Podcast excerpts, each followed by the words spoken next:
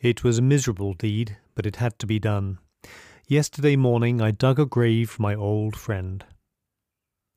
Fred was a ginger cat, one of a litter of eight adorable little bird killers that we first met when they were only a few days old. We had booked a night in a bed and breakfast on the way back from a buckets and spades holiday in Cornwall. The room was under a thatched roof in a working farm in beautiful Tarka the Otter countryside in North Devon. Drawn by the smell of frying bacon, the family went downstairs the next morning to a hearty breakfast, and to find a litter of squeaking bundles of fluff urgently suckling their exhausted mother in one corner of the kitchen. The children used every trick in the book on their weak willed parents. How they had always wanted a kitten, how it would complete the family, how they would look after it.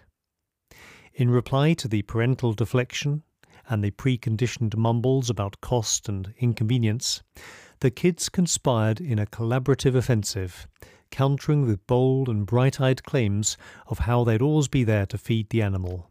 Yes, and they would do extra paper rounds to pay for the vet bills. A few weeks later, we returned en masse with a bright blue cat carrier for the skittish George. The chosen one was by far the prettiest of the litter, a film star tortoiseshell with beautiful markings and the whitest paws. Fred was never meant to come home with us, but after a long car journey to Devon with excited children, capacity to resist them had flown. Somehow the friendly ginger kitten had made his presence felt, and he had decided that he should join his brother. Roll on nineteen years, and the kids have all left home.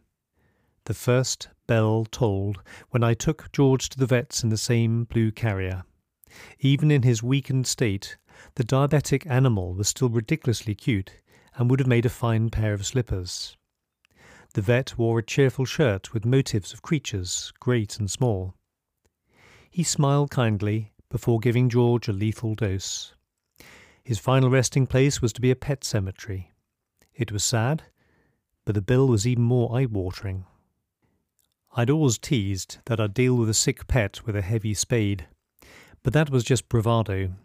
I recall my mother recounting that when she was a child, my grandfather had efficiently dispatched their chickens when their time was up, but they couldn't face spearing their fork into Mavis or Matilda when they were served up as a Sunday roast.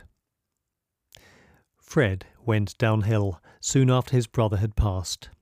Stone deaf, arthritic, and with breath to knock out a bison, he had died peacefully at home. The second bell had tolled. In his prime, he had been bold and mischievous, a 007 of cats. He would climb into a neighbour's window at night, and they would awake the next morning to find him curled up on their bed. On one long, hot summer, he went missing for over a fortnight. After an extensive search and hoarse voices from calling his name, he was eventually found in another village.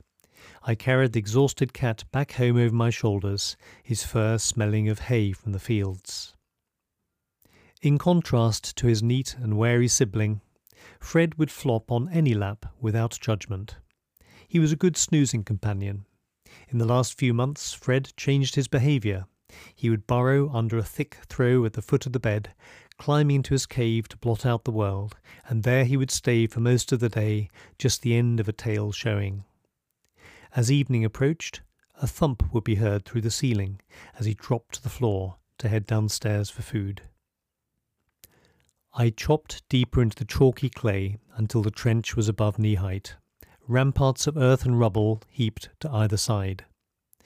A robin chattered and flitted on a branch nearby, hopping down to pick at the upturned soil. His generation would be safer in our garden for a while. Fred's stiff body was swaddled in a red Virgin Atlantic blanket, and I laid it at the base of the grave. One white paw poked out, and I tucked it back in the folds.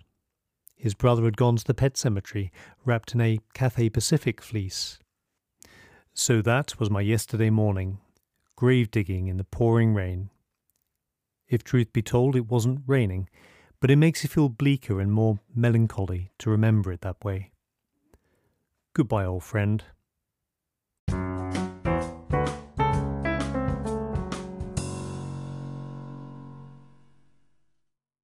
Thank you for joining me. Please listen out for more podcasts in the series. Send me a voice message or check out my author website, timpar.uk.